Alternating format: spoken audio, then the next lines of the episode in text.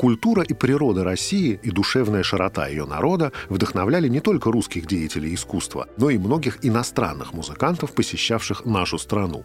Они запечатлели ее в своих произведениях, а некоторые из них даже на долгие годы связали с Россией свою жизнь.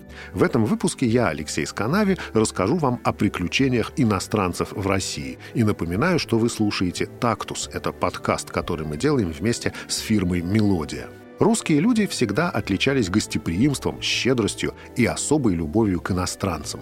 Многие гастролеры ехали в Россию не столько за экзотикой, сколько за деньгами, потому что здесь им обычно платили больше, чем в других странах. К тому же они, в отличие от своих российских коллег, пользовались в России почетом и уважением.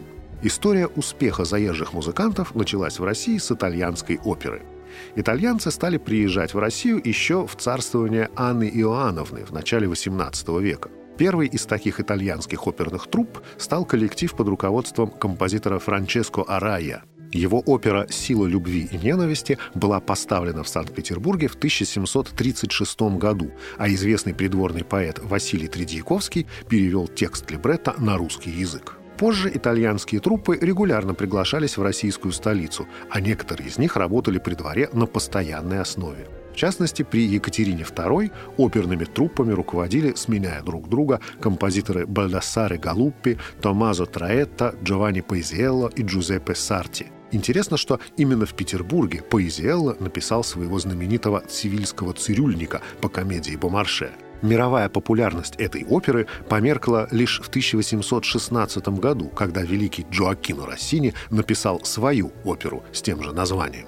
Итальянские музыканты не ограничивались в России оперным театром. Галуппи, например, стал первым иностранным композитором, написавшим музыку на текст православного богослужения. До нас дошли ноты шести его духовных концертов, которые уже в начале XIX века отредактировал и издал его ученик, русский композитор Дмитрий Бортнянский. В 1803 году, за год до рождения основоположника Русской национальной композиторской школы Михаила Ивановича Глинки, в Россию приехал с гастролями ирландский пианист и композитор Джон Фильд. Он тогда совершал большое европейское турне вместе со своим учителем Муцио Клементи, с которым он играл концерты в четыре руки. Прием, оказанный Фильду, оказался столь радушным, а гонорары столь высокими, что Фильд решил задержаться в России. Он так и остался здесь до конца своих дней, лишь изредка выезжая на гастроли по Европе. В Англии его называли «русский фильд». В этом есть своеобразная игра слов, так как «Russian field» означает еще и «русское поле».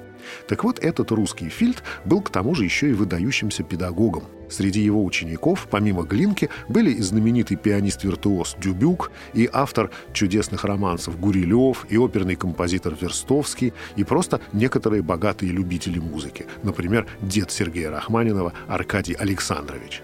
Проведя столько времени в России, Фильд не мог не затронуть в творчестве русскую тематику. Его вариации на темы русских народных песен «В осадуле в огороде» и «Камаринская» используют особые композиционные приемы, которые во многом предвосхищают «Камаринскую глинки» и другие сочинения русских композиторов в этом жанре. С Россией был непосредственно связан и король вальсов Иоганн Штраус-младший. В 1856 году он не смог устоять перед баснословным гонораром в 22 тысячи рублей за сезон и приехал дирижировать летними концертами, которые проходили в вокзале города Павловска, недалеко от Санкт-Петербурга.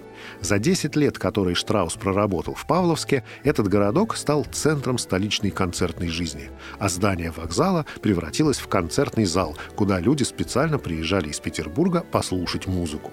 В своих концертах Штраус исполнял не только вальсы и польки собственного сочинения, но и произведения других авторов – Гуно, Вагнера, Верди, а также музыку русских композиторов. Этим он немало способствовал развитию музыкального кругозора и вкуса российской публики. Пребывание в России закончилось для Штрауса из-за несчастной любви к русской красавице Ольге Смирницкой – ее родители сочли заезжего музыканта неподходящей партией для девушки из хорошей семьи. Предложение руки и сердца от Штрауса было из-за них отвергнуто Ольгой, и вскоре он уехал из России. В память о нашей стране он написал, в частности, польку «Ольга» и вальс «Прощание с Петербургом». Но, пожалуй, наибольшее число произведений с русской тематикой, написанных иностранцем, принадлежит немецкому пианисту, композитору и педагогу Фердинанду Бейеру. Он часто бывал в России с концертами и написал сотни фортепианных обработок, фантазий и вариаций на темы популярных в то время русских песен и романсов. А многие мелодии, например, царский гимн «Боже, царя храни», Бейер обработал даже в нескольких вариантах для разного уровня сложности исполнения. Сборники его пьес оказались настолько удачными и были так популярны среди музыкантов-любителей, что их переиздавали в России вплоть до 1917 года – Великий пианист-виртуоз и композитор Ференс Лист также несколько раз приезжал в Россию с гастролями и вообще активно участвовал в российской музыкальной жизни. Им восхищались многие русские композиторы, особенно члены художественного объединения «Могучая кучка». Это во многом повлияло на формирование русской национальной фортепианной и композиторской школы. Из сочинений Листа в русском стиле достойны упоминания, в частности, его виртуозные фортепианные обработки «Марш Черномора» из оперы Глинки Руслана Людмила и романса Алябьева «Соловей». Правда, патриарх русской музыки Глинка относился к Листу несколько скептически, ведь он был учеником Джона Фильда, а значит носителем совсем другой традиции игры на фортепиано, более изысканной и лирической. Ведь, помимо прочего, Фильд считается родоначальником жанра фортепианного ноктюрна. Один из его замечательных ноктюрнов я и предлагаю вам послушать в завершении своего рассказа.